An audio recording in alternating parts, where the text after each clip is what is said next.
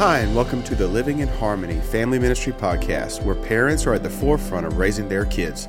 We exist to help families create a biblical culture in the home while navigating the culture in the world. That being said, welcome to the show. Welcome back to Living in Harmony. We hope, whatever you're doing today, that this podcast makes it a little bit better. We hope that you are having a good day. My name is Delmar. I am Robert. I'm April. And yeah, it's good to be back. It's good to be back. And like always, really quick, I'd love to hear what you guys got up to this weekend. Well, this or weekend. This week. Well, yeah, this yeah. week. So this week we had some people over, and um, I smoked a brisket, which was pretty tasty. And it was, we ate it. It was really good. And, you know, I don't know. I think I think a smoked brisket is one of my love languages, probably growing up in Texas. But we had some of our most favorite people in the world over, and it was fun. It was Valentine's Day, and we got to spend it with some of the people um, that we just that we love to do life with. And I was lucky enough to be part of those people. Yes, you were. That was something we did in our family this week. We went to your house and ate brisket. And real talk, I am very grateful that it was on Valentine's, because that took a big load off of what are we going to do on Valentine's Day. And you know, as we were riding home, I was thinking, I was telling my wife, we were riding my Outback, Longhorn. And I'm just like, I am so glad that we went to friend's house to eat tonight and not that whole situation, because every there's lines, and it's like ah, it's like it's a it's a forced holiday of romance. And yeah. I'm like, you know, I really like getting together with friends. So yeah, that's what yeah. we did this week too. We kind of went over there, and and we did that just for you. I mean, just for you, man. Well, sure. You know, a long time ago, I think we decided that, um, you know, when we were early in our marriage, we would, you know, of course, I always wanted to go out somewhere for Valentine's. And, you know, that was just part of the whole, you know, this is how you show me that you love me. And um, we realized a recurring theme of super packed restaurants, super long wait for your food to show up. Sometimes by the time you got there until your meal showed up, it could be thirty to forty minutes, bad service, overstressed waiters. And so we just realized, you know, let's not go out for Valentine's, and we have a better, we have a better meal experience and just a better time. We made some not. good memories. Yeah, mm-hmm. It was fun. And then, uh, the brisket was awesome, and the cobbler, man, I violated a principle, and I felt really bad. So the cobbler gets brought out the oven, right? And it's just sitting on the counter.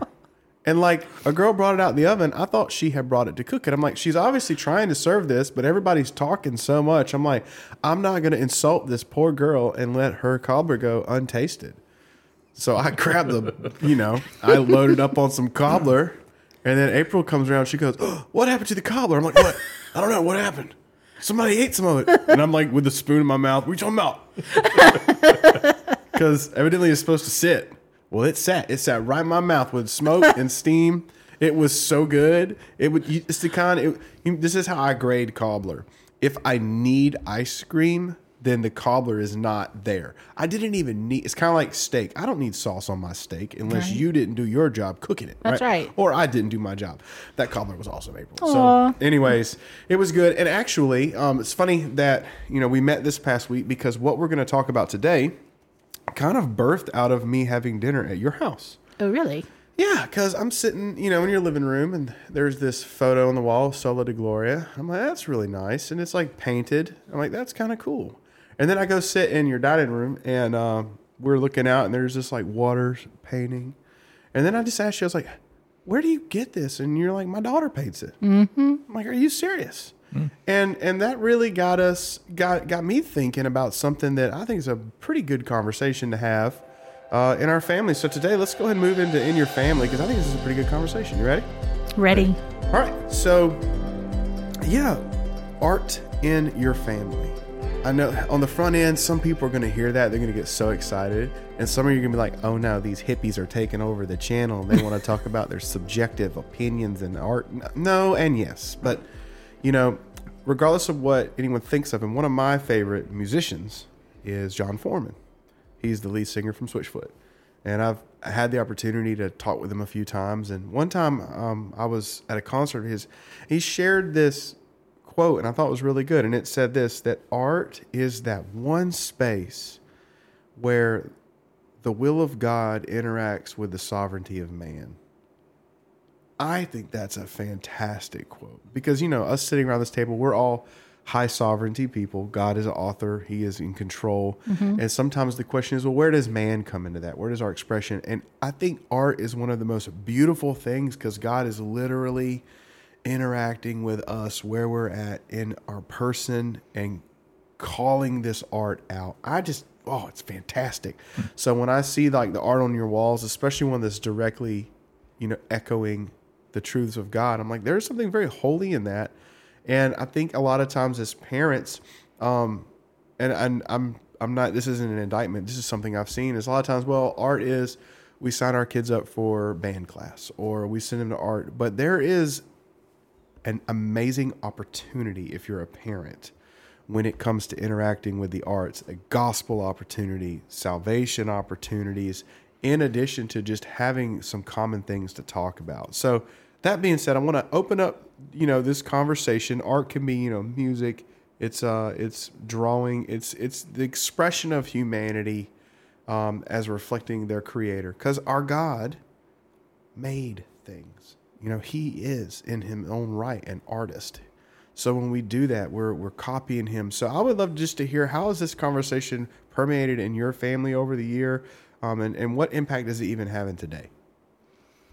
Well, it's I mean.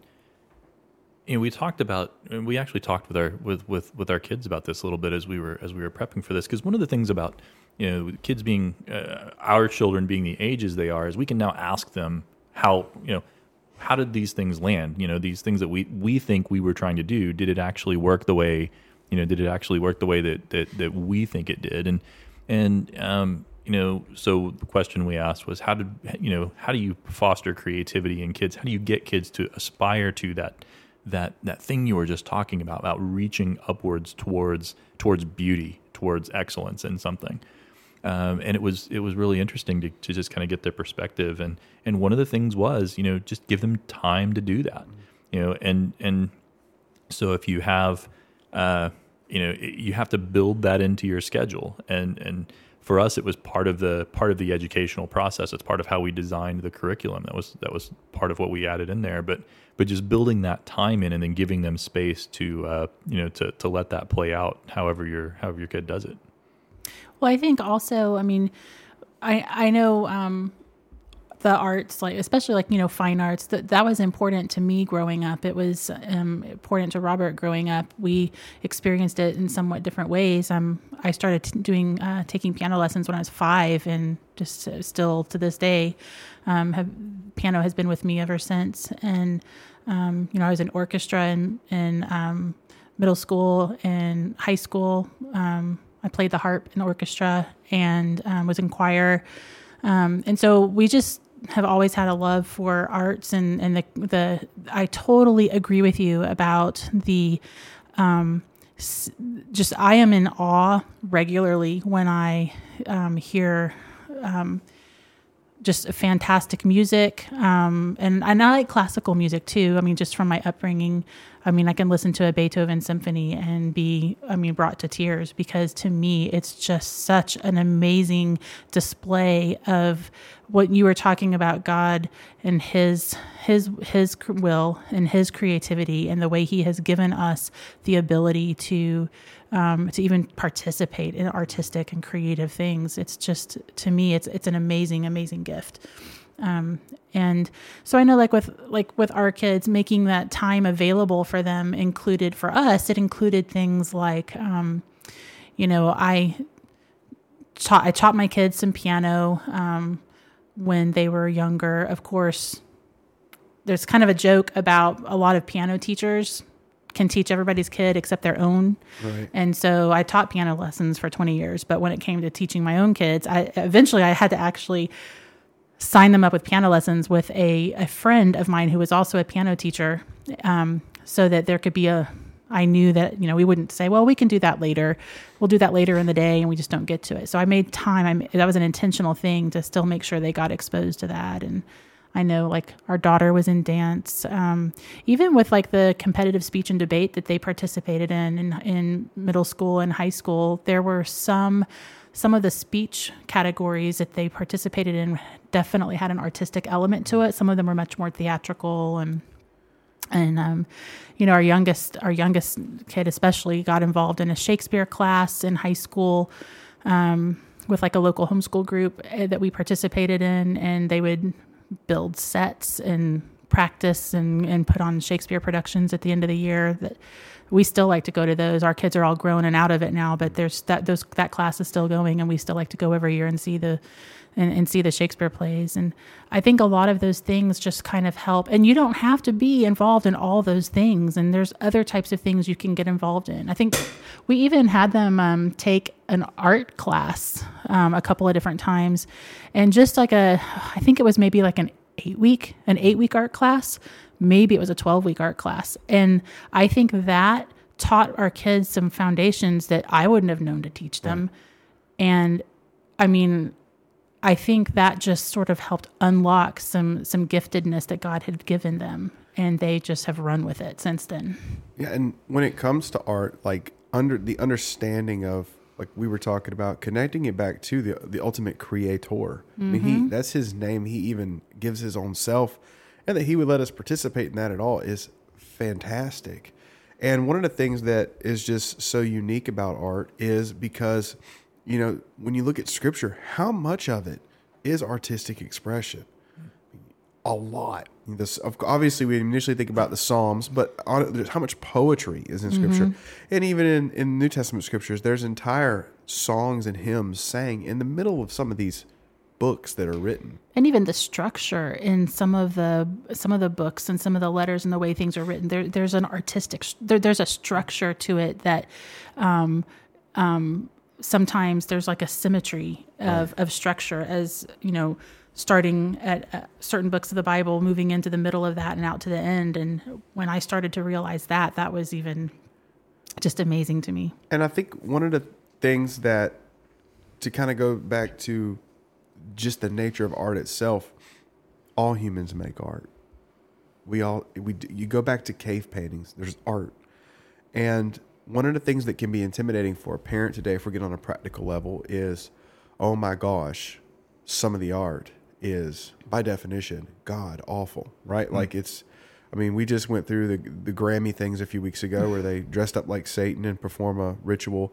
Some of that's shock value, but they are expressing something, right? They're expressing the nature of their heart. I personally think that they're an active suppression of God. So if you're going to suppress something you know to be reality, you have to hate that thing and deny reality. Mm-hmm. So how do we interact with that? And, and I was I was looking at that, something came to my mind I wanted just to put out there and run past y'all. And it's it's not just art. It has to do with culture in general, but I think it's so good when it comes to art. When it, when it comes to art, there's three ways to handle art.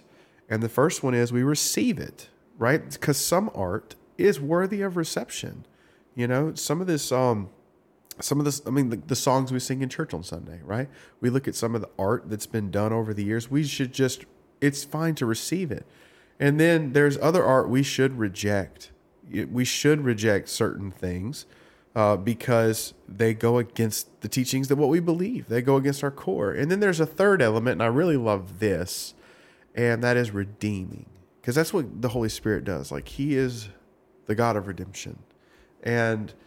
Uh, when it comes to art, some art we can redeem for God's purposes. Um, I'll give you an example. Last night, so I'm I like I like classic rock a lot. Like I'm a I play guitar, so I've always liked it, and I've decided I wanted to share some of what I consider to be the greatest songs with my children. And not like there are great songs that are deep cuts. Y'all know what I'm talking about. Mm-hmm. But then there are just like great songs that are amplified if they know why. So yesterday, I pulled up the live show of Leonard Skinner's Freebird. And I told my son, I said, listen, uh, we're going to watch this song. You're probably not going to like it at first, but then you're going to love it. And because you know how that song goes. I mean, it, it, the last six minutes is just like mind melting. It's amazing. But it's really neat because I'm sitting here, I'm like, okay, he doesn't understand Freebird about him leaving and being his own, you know, he break up hard and stuff. So I was just sitting there saying, okay, like how can we, I want to do this and not just be dumb because he's not going to want to listen to the first half. So I, as, as the, as he's singing, I said, hey, you see that guy singing right there? He's like, yeah. I was like, you know, he died. was like, what? I was like, yeah, he died in an airplane crash. See that guy playing guitar? He was in the airplane with him. And then my son just like looked at him and he's like, they're dead now? And then I was able to, yeah. So let's, you know, we had a little kind of like just pulling it out, you know, saying, yeah, we all die, son. You got to be ready. And then we had that little moment, and then, you know, melting, shredding guitars came out, and it just like the, the, the glory of God filled the room. It was great. But, you know, when it comes to art, there are some things that should be rejected. Um, and then there's some things that can be redeemed. And I, and I wonder if there's any ways, I know, Robert, I've heard of you doing this even in, in T V. Right? Because T V, t- television is acting, which mm-hmm. is artistic. And I've heard how you you use even ungodly stuff to not redeem the art, but to reject the art and redeem a biblical principle out of it. Is that correct? Mm-hmm. Yeah, yeah. I mean, we do that. And and I think it's important, you know, one of the things that we talk about in, you know, both literature and television and movies, the writer, the author, the the director, they're always trying to do something, because everybody recognizes at a deep, deep level, art is worship. It means something deeply. You know, that's why the Grammys do what they do. That's why musicians do what they do. That's why people talk about, even people with no concept of spirituality, when they when they get into some artistic pursuit, it just stirs that in us. It's I, and I think it's part of that um, part of that. image of God in each of us that that is unpacked when we do something artistic and do something creative. But yeah, what we were talking about, um, my kids have joked that that I have ruined a great many movies and T V shows for them, because you know we'll do things like uh, Transformers is one of my one of my greatest examples. Is you know we were watching a, a, a Transformers animated thing one time, and and right in the middle of it I pause it. Oh, it's like, oh, do you see what just happened there? They're just saying that you know.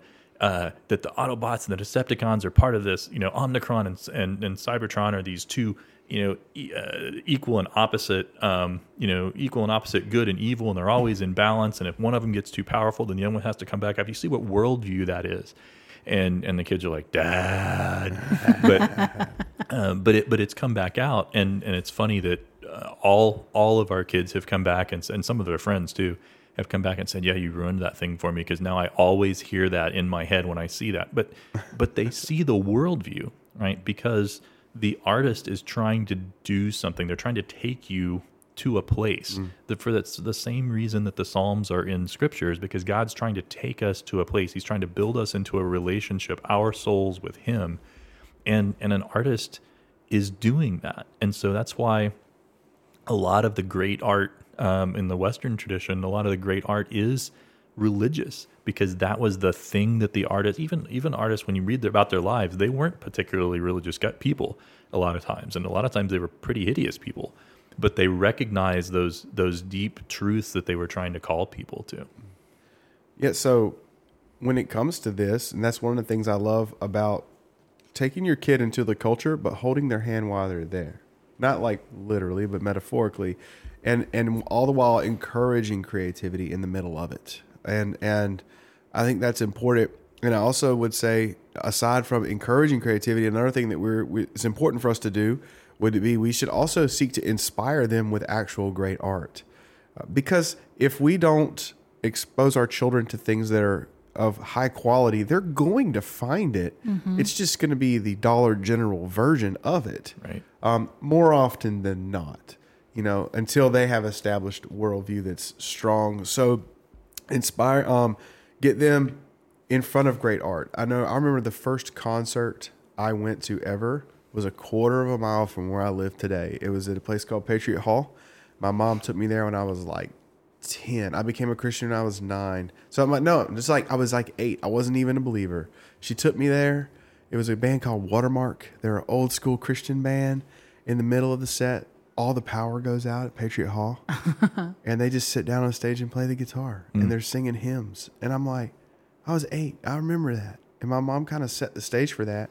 And then she took me to a Carmen concert. That's where I met Jesus. You know, it's like art does, it's not just for entertainment. And I think that's something that separates Christians possibly from other parts of the world is, um, music is, at the end of the day, I can appreciate a musician. It becomes, wow, he's great. He's aspirational. This is quality entertainment. But what we get to do as Christians is we get to trace it all the way back to the originator of art. We get to appreciate it. Um, John Piper calls this Christian hedonism, right? Mm-hmm. I get to like have enjoyment and fulfillment in everything, even art, because I know where it truly comes from. So being able to pull your kids into those spaces.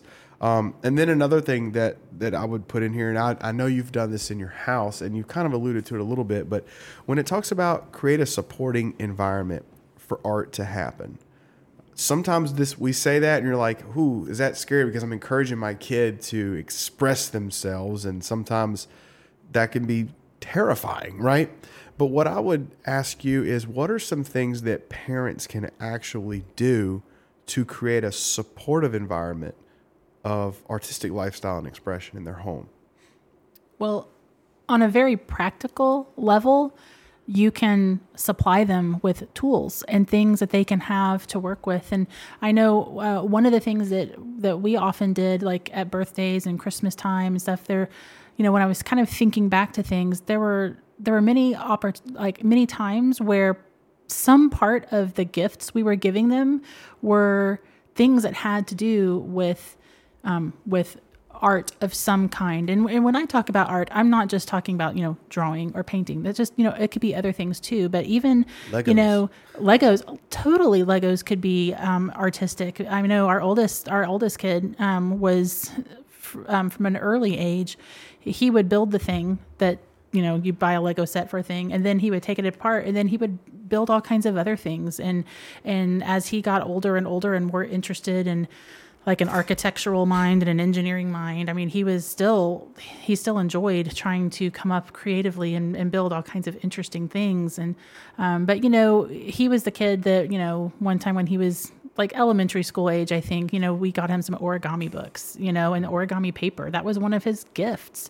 They've gotten, you know, little art sets, paint sets, or books on how to draw. I know he got a book one time on, um, he was showing an interest in trying to draw like little cartoon characters, and we got him a book on how to draw cartoons.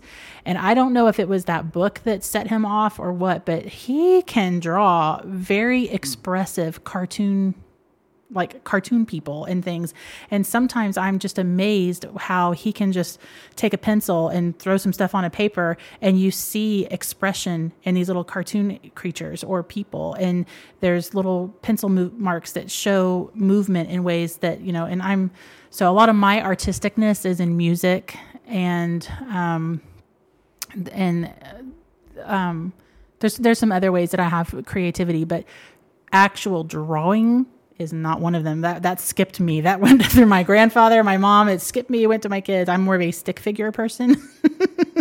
But my kids can just, you know, two of our kids can can um, draw, paint, and, you know, make things that I'm just in awe of. And um, but I think, um, and then my other, and then we've got our youngest who any instrument he picks up, he can figure out how to play. And Um, I mean, he's a kid that was like, I think I'm going to learn how to play guitar now. And by the end of the weekend, he was playing songs, you know, and um, anyway, it's just... You, you, you got a really good point in there, though, when you talk about giving them tools. Sometimes that's a, a material. It's a pencil. It's a it's a, a paint set, right?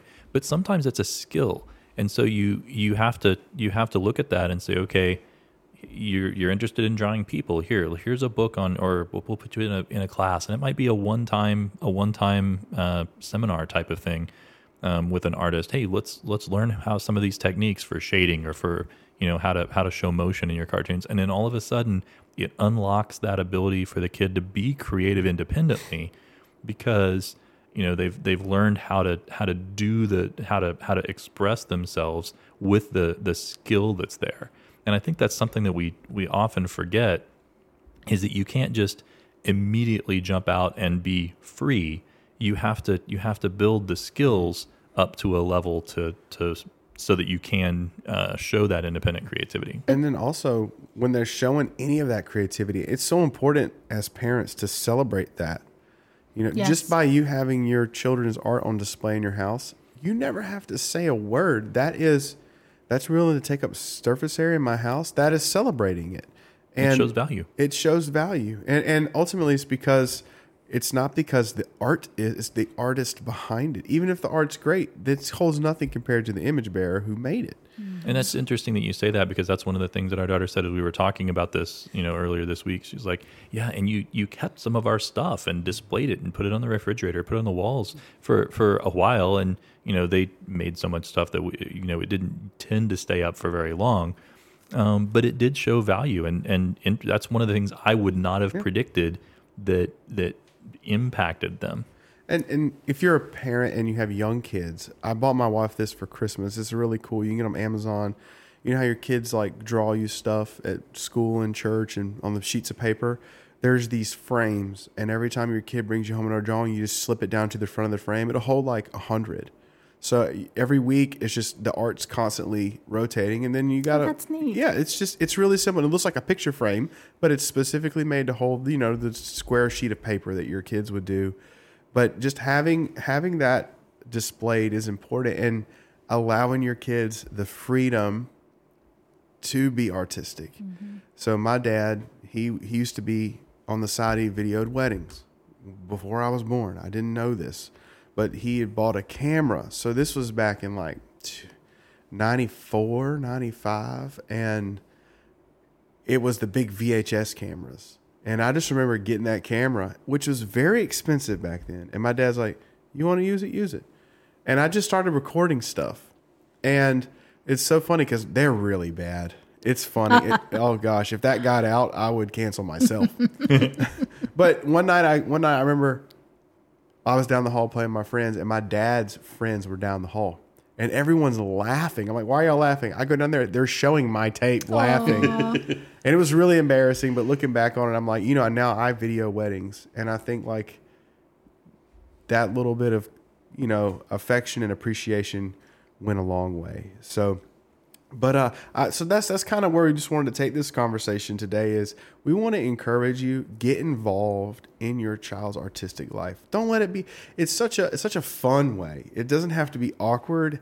It's a way you could show support that you almost always get a return of investment when you show a support in this area. And when you do it with your child or or honor it, you're literally pouring into the image bearer of God. And, you know, something else that I just thought I would throw out there, because um, there's even, there's so many different ways that you can, um, you know, intentionally sneak some some art exposure or practice into things. I mean, there's even games.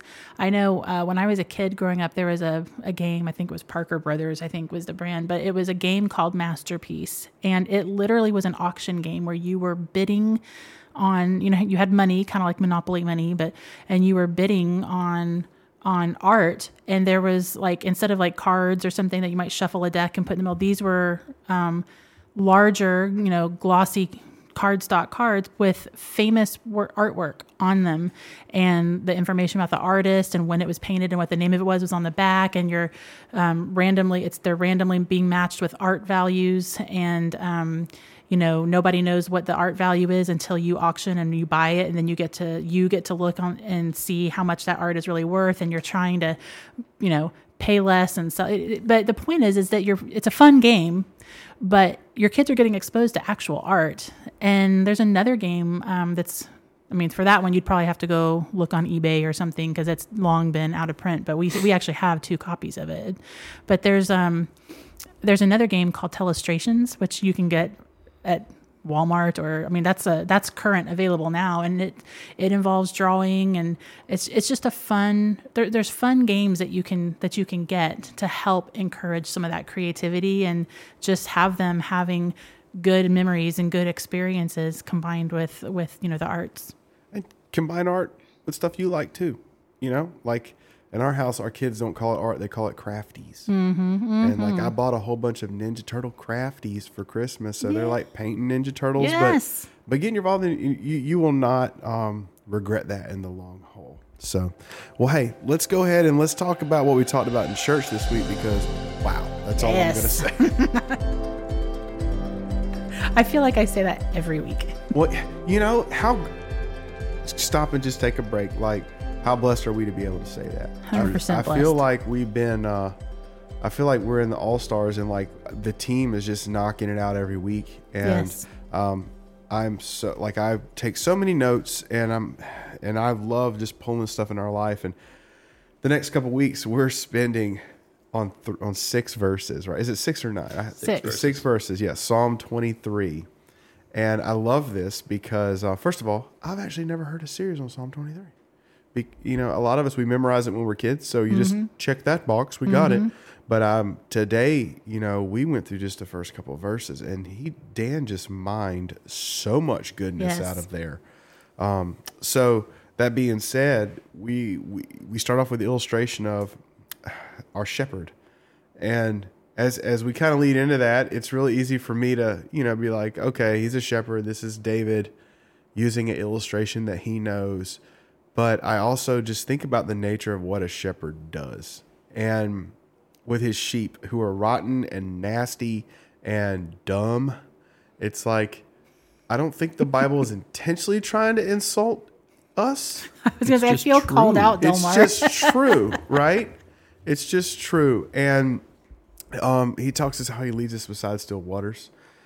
And there are three big three big things that are happening as he leads us by these still waters. And uh, I would encourage you, this is a sermon I would encourage you to listen to. You can listen to it on YouTube. You can go to harmony church sumter dot com or .org, and you can you can hear it. But well, the first thing it says that how do we know if we are resting in the Lord, if we are being fully satisfied in Him, if He is our good shepherd, is that He is calling us to rest.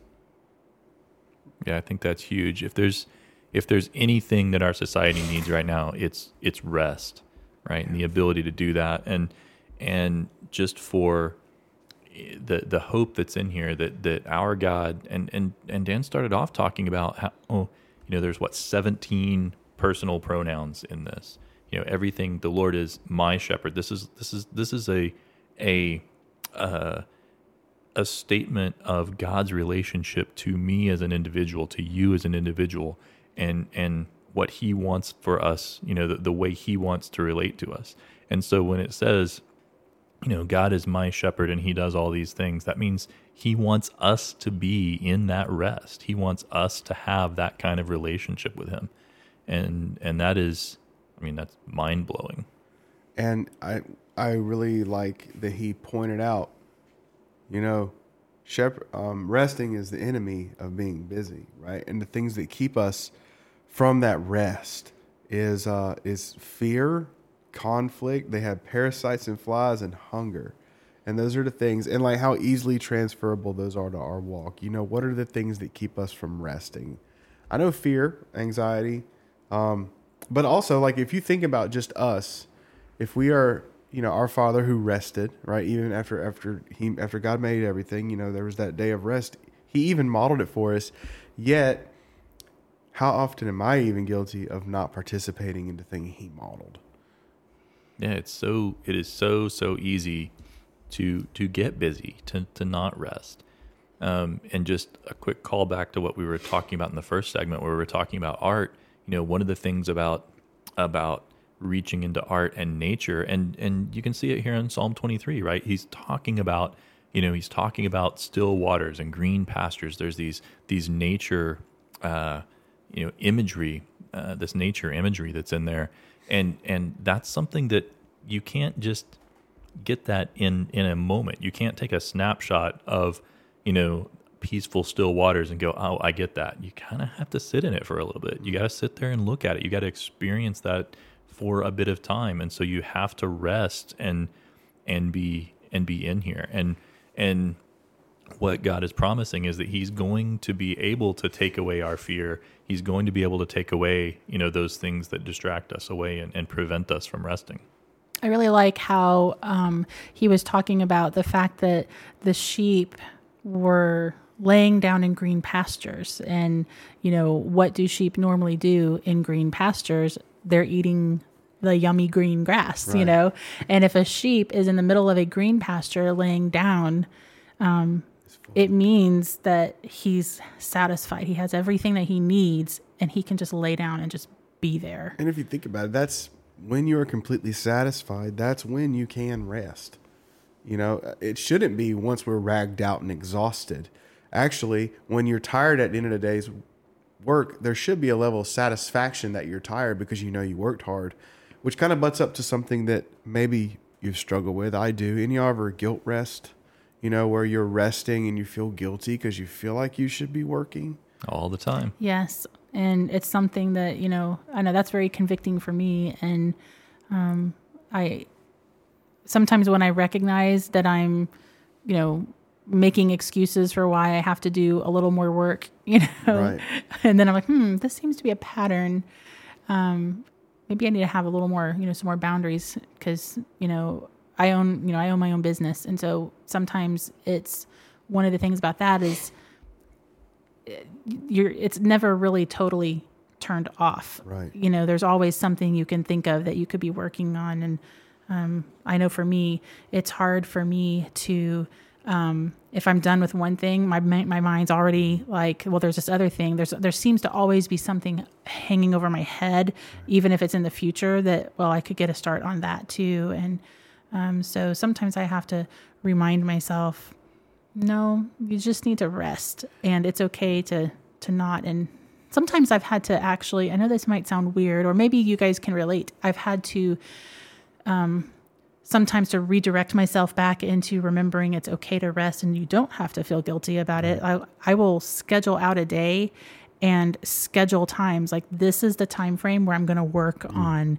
you know, this type of thing. And this is the type of time of day where I might work on cleaning up some stuff. And this is a, but this is a part of the day where I'm going to work on, this is going to be my, this is leisure and this is resting, or this is, you know, reading God's word or something, you know, I'll, sometimes when I can put that out, it gives me the freedom to say, this isn't me being, being irresponsible. This is me. This is my scheduled like time for rest, which may sound weird, but if you're, if you're finding yourself in a situation where you're recognizing you're kind of having difficulties resting, sometimes you might have to transition by yeah. doing something like that. Well, you know, a couple things I would just submit as well is, one of the keys to resting guilt-free is work.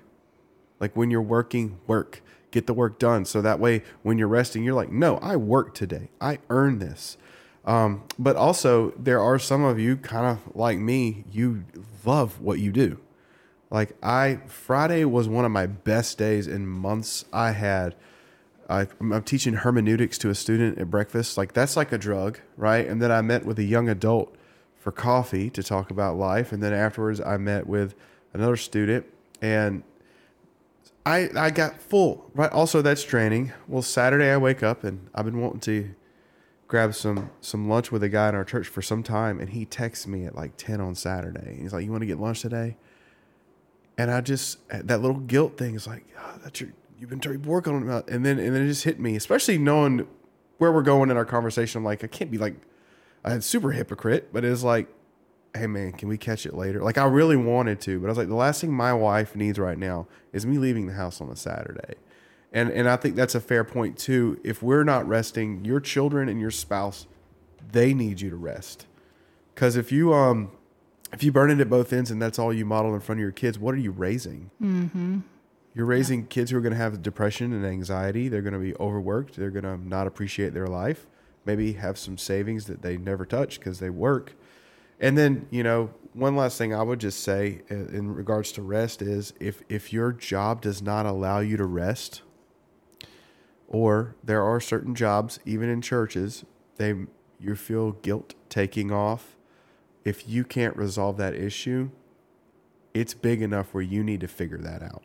Right. Maybe that's not the job for you. Exactly. That's kind of what I'm getting at. Well, and I think The, the principle from the from the sermon today that I think relates very strongly to that is this idea that God has given us what we need, which yes. not always what we want, right? Um, we were kind of talking about that in a separate context um, earlier this week, but but God has given us he he gives us what we need, and so we can we can rest in that. I don't have to continually strive to to make and do and, and earn, because he's given me what I need. Now that means I have to be willing to be satisfied in what he's given me. And that might be different than my desires, mm. which goes back to last week's sermon, right? Where we were talking about uh, interpersonal conflict, and it, it comes from our desires and our wants and things that are, that are unsatisfied. So I have to, I, in one sense, I have to learn to rest in that. And this is this has been difficult for me at times in my life, right? To to to rest in the place where God has put me today, you know, trusting that He's put me here, trusting that I'm in this, you know, that I'm in this mm. situation, I'm in this position, um, for for a reason, and then I can I can have confidence and and um, be able to just maybe not relax and and rest in that sense, but to but to be to be satisfied and to to to rest in that, um, and and to know that that God that I'm right where God wants me to be. A hundred percent. Because what I think I hear you saying is that there are seasons where you're just busy, and you know you should be resting, but for this season, you know that you're gonna have to crank it up to eleven, and that. But we need to be doing that with the understanding that there is a resting coming. It's it's like the light at the end of the tunnel. It's when you don't have that hope of renewal later, um, that you you really can push into the anxieties and the things that come with being burnt out. Which brings us to the next thing he said is, he says, the second thing our shepherd does in our life, he, he says in Scripture, you know, he restores my soul.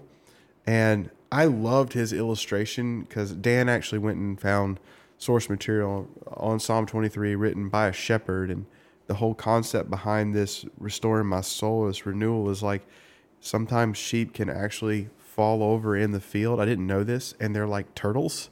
They can't get back over, and they just lay there until a wolf comes and eats them. And sometimes uh, the renewal, those sheep fall over because of two things. The first is they're too comfortable, right? And they're just, they're they're so satisfied, they're not really paying attention, and then they fall. Or or the other one was um, abundance. They get too fat, and they waddle around, and, and they're laying upside down. And the whole concept is the shepherd, when he sees that, he knows that sheep is dead unless he does something about it. And that's the power that God has in our lives as our shepherd, is he brings us that that renewal. And I think that's that's really it's really interesting, because there's a little bit of a paradox in there from the last thing, because God's given us what we need. He puts us in these places of abundance. He puts me in green pastures, you know, beside the water, a place where I can get the the the food and the drink that I need. He he he puts me in those places. But if I'm too comfortable, if I get too comfortable in that, I forget to rely on him. And so we have to live in that we have to live in that balance that says God has given me what I need, but at the same time, I have to continue to rely on him to to continue to provide that. I can't just be yeah. fat, dumb, and happy there, because I end up, you know, flapping around on my back. Because if you're not, then you do become comfortable. I was talking to a youth pastor. Y'all know him. He's, y'all love him too. He's he he left his position years ago, and I asked him why, and he said, "To be honest, Del, it's because I could do it, and it wasn't. It was. It had become my strength." And much respect, because he chose a life that's a lot more difficult than what he's doing now. But it's like the fact he could have stayed and cashed in, he realized this. And I think that would be the encouragement today, especially if you're a parent. Where are you comfortable as a parent? Because that might be a place where we need to shake it up, where we need to have an awkward conversation with our child that we never had. I can't tell you how many parents um, have come to me and they're like, "Hey, we thought everything is fine until it wasn't," because we're we're in that comfort. And I've even gone through that with my child. You think you're in a good season, you don't know what they do, and you're leaving the room to their little brother, you know? Aww. So it, it it is important. And one of the warnings that we received today in the sermon, this was so good, I'm probably going to steal it. I'll give Dan credit. But it's the whole thing. You know, I've seen so many times on movies where there's shepherds in the field, and I've seen the shepherd carrying a sheep around his neck. I never knew what that was about. But what that's about is, if there's a sheep that keeps going astray, there are times when that shepherd will actually chase that sheep down, break its leg, and then the shepherd will carry the, that sheep, the full weight of that sheep, until its leg heals. And the sheep knows, this shepherd will go out of his way to carry me. I'm not going to stray anymore. And how many times in our life have we incurred things is because the Lord is like, "Lo, I got to snap something because you keep running away." Right. Yeah, that is, that's a, that's a, a harsh lesson to have to think about. But at the same time, you know, it shows that love. You know, what what if that if that shepherd doesn't do that discipline on the on the sheep? What happens to the sheep? Well, he falls down a cliff. He falls in the water and drowns. He gets eaten by a wolf, right? You know, something happens that is much, much worse than the temporary pain of a broken leg and the inconvenience of not being able to, to, to bounce around for a while. But once the once the sheep comes back into, you know, the appropriate relationship with the shepherd in obedience, that's when the sheep then again has freedom to to do what what he wants to do. And what a what a great, easily transferable thing to us who have been shepherded by our good Father as we shepherd our children. I am not saying you should go club your kids' knees, all right? I'm not saying you should, you know, snap your kids' legs. But there is a level of we are supposed to discipline. But like the good shepherd, once they're disciplined, we're with that child, right? We're with them, helping them be back on the path of righteousness. Because if he just breaks his leg and leaves him, well, that's a horrible shepherd, right? Right. Right. Um, but what does he do? He carries him. And, and there's so many times when you discipline your children that uh, that you, it's actually in those moments that they need you to carry them because they don't know. You just you just inflicted pain on them. And if you just walk away, they're like, why did that happen? Right. You need, yeah, go ahead. Oh, just dis- the point of discipline isn't just to say you did something wrong, here's your consequence. The point of discipline is to help restore and to correct and to to help bring them back where they're supposed to be. And right, if you're just if you're just handing out a, some kind of discipline or some harsh discipline or something, and then and the whole the whole takeaway your kid gets from that is I did something wrong, and this was my punishment. Um, but, and there's no, there's no love and there's no bringing them back in and, and, and showing them, you know, that your, the discipline is be, coming from a place of love, not from a place of, you know, anger, frustration, and, you know, and, and punishment. Um, in the same way, like God disciplines those he loves so that we learn to rely on him and, and grow our faith in him. You know, it's very interesting as as he disciplines us in love. And if we look at the picture of the shepherd carrying the sheep, at that point, how many he's carrying that sheep? The other sheep are not getting carried at that moment. It's it's there is a special tenderness that comes with discipline that we would be very good to not overlook. And there's tenderness and discipline from the Lord as well. Um, And, and he does that as our shepherd. And it's all stemming from one thing, and, and it's coming from the third aspect of this, our good shepherd. It's in verse three. What does he call us to? Righteousness, right? And let's just be honest. It's only because of this righteousness that he that he does renew us and that he does help us rest.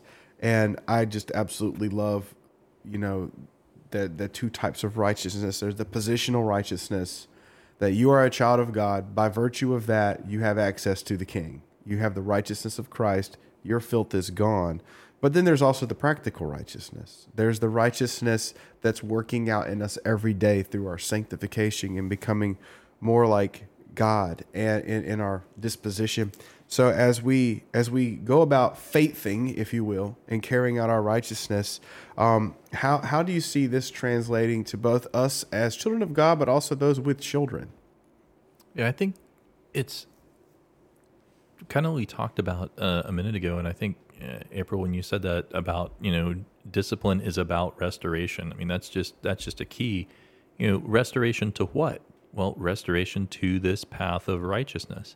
And you know, it's it's understanding that there is a way that that God needs us to behave to become more like Him, and that that in that, uh, when we become more like Him, we manifest His glory. And I think the way Dan said it is when when we, well, because the the verse is He leads me in the path of righteousness for His name's sake, right? So it's not. Um, You know, it's not just so we follow the rules. It's because it brings glory to God. Because when we uh, structure our behavior, when we structure our lives to be uh, in in line with with with God's righteousness, it allows God's glory to manifest more fully in His creation throughout. Because we're we're behaving properly towards each other, we're behaving properly towards our children, we're behaving properly towards, you know, uh, just nature. And I think as parents, when we, we, you know, one, we model that behavior and, and organize our lives towards righteousness. And then we help train our children intentionally towards that same righteousness. And we bring everything in line, and it, it, it brings things into, into harmony, into better harmony with one another, better harmony with God. And, and it brings glory to his name as we do all of those things. And man, that is so good, because I was even listening to a thing, and I commented, this one pastor this week was talking about like how to get God to look at you. You need to worship him in a way he's never seen before. And I wasn't rude, but I was like, that's not God. Whatever you're talking about, you're not going to catch him off guard. And he's like, you want him to delight, you want to delight God, you know, worship him in a new radical way. I was like, no, mm-hmm. if you want, if you want to delight God, scripture is very clear. God is delighted in glory, right? Like in glory. When we are so obedient that it doesn't, if he could be caught off guard, he still wouldn't, right? Like that's, mm-hmm. even though he can't, like he wants that pure, like what you just said, Robert, is so true. Like that's what he wants in us and our family. He wants us to glorify him through the way we are satisfied in him, to the point where we're rested, we're renewed, we're righteous in both the way we're living in the world, but in our homes as well. And I think that's a that's a key thing that's in there. And and, and I want everybody not to miss this. It, it's not that we are glorifying him and it's going to be a struggle for us, and we're always going to be, you know, just uh, trying to do that because it's hard work. No, I mean, we when we glorify him, our lives function better because we are more at peace with the way the universe is supposed to function. Yeah. And so when we are bringing him glory, that is actually when we are the most fulfilled. That's when our lives are the most structured, when our lives are the the the, the most, when we're the most creative, like we talked about before. That that actually... Um, gets back to, you know, one of the things that Dan had said in his sermon was one of the, one, I think for him, one of the big takeaways he wanted everyone to go away with, which was, when I'm full of God's presence, I don't feel compelled to chase after things that don't satisfy. That was awesome. And yeah, that was what I wrote in my, my little big point of the day circle that I have in my, in my journal. But, um, you know, when we, and, you know, even he talked about when we, when we trust in God, eat, it's one thing to trust in God when it makes sense and when everything seems to be going the way you want. But when you trust in God, even when it doesn't make sense, when when hard things come your way and you say, even though this happened, even though I'm going through this thing, I'm still going to trust God. Um, he's like, the world sees this and they they see a difference in you, and you're able to testify to the glory of God to the world when you, you know, when you trust in him, no matter what comes your way.